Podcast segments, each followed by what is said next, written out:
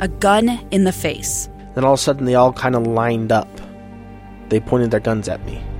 And this is the point where I thought, I'm going to die today. Started two years of horror for an American in Venezuela. They said, You need to give us your phone and get ready because you're coming with us. I'm Becky Bruce, and I spent a year researching and piecing together Josh and Thamy Holt's story about their ordeal in a notorious prison. That's when everything started to turn bad. We had another pound on the door. Boom, boom, boom. And there was the police once again. You can binge all of the episodes of Hope in Darkness on KSLPodcasts.com or wherever you get your podcasts.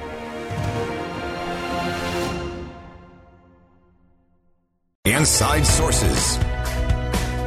Well, Santa Claus is not the only one keeping track of who's been naughty or nice over the course of 2021. You may or may not have realized that Inside Sources uh, has a list as well. Uh, of course, our list varies from day to day, and we are ever forgiving.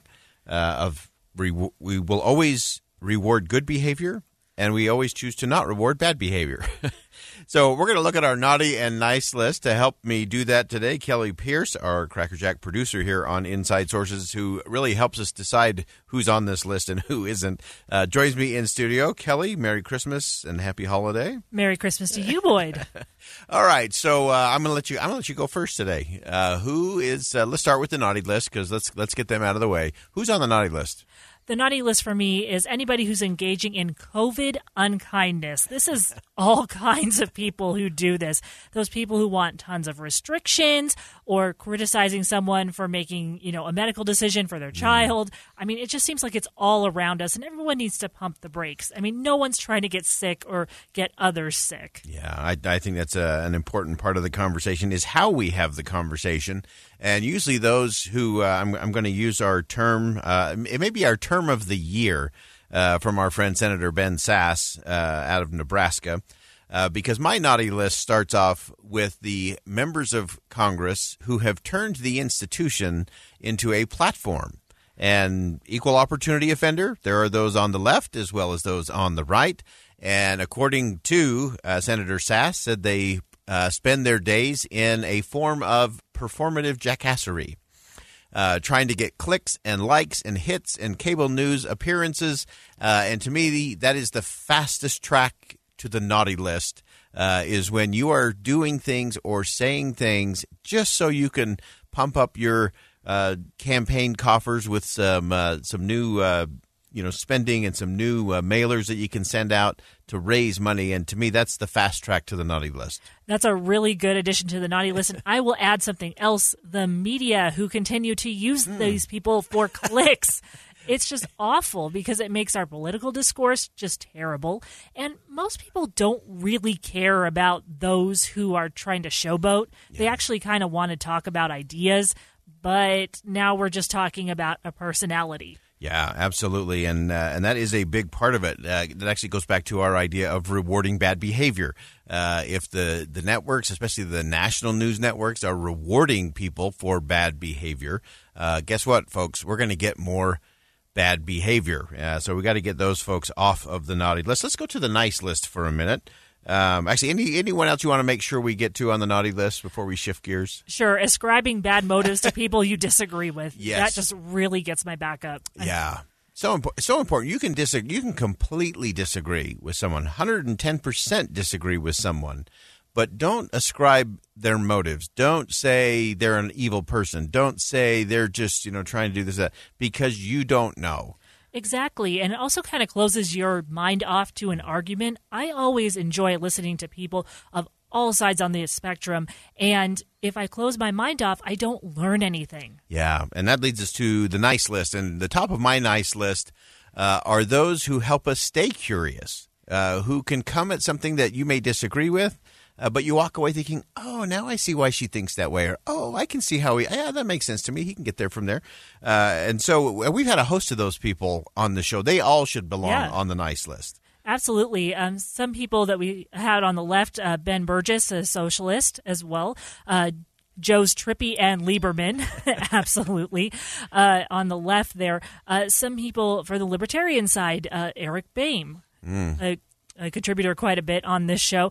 Um, on the right side of the fence, you have Senator Tim Scott, you have Luis Alvarado, the strategist. I mean, these are people that just really. I always come away learning something Yeah. after I talk to them. Yeah, I, I love that. And we have had everything from the socialists to the democratic socialists to Democrats in the left and center left. And we've had Republicans from the center and the right and the center right. Uh, and the important thing is that we can have the conversation, that we can stay curious. Uh, and I love to have people on this show that make us think, that get us outside of our normal feed or out of our normal bubble. Uh, and so, one other set of people I think are important for us, and that is the, the people who can get to the next level question. Yes. Not the talking point, but get us to the next level and do it with a question. Absolutely. And you, again, it's about not closing yourself off. It doesn't mean you agree with them at the end of the day. It just, it opens your mind to a different perspective or why a group might think a certain way or why a policy might be pursued by a particular politician or group. Yeah. Now, now we have one organization uh, that has, at various times during the year, been both on our naughty list uh, and on our nice list. And so, uh, Twitter uh, has been a space both for naughty and nice. Break that down for us, Kelly. Absolutely. I'm going to start with the nice. So there is a new Twitter warning.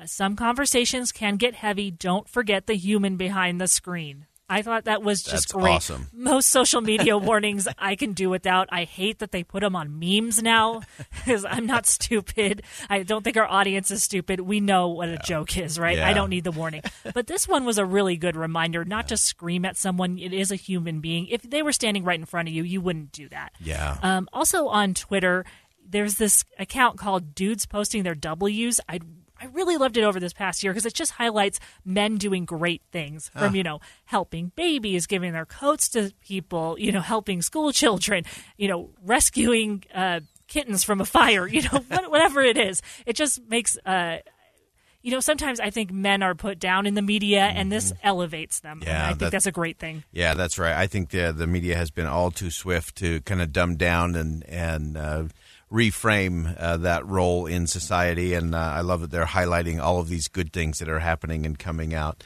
You know, there were some moments that came out during the course of the year that I think definitely belonged.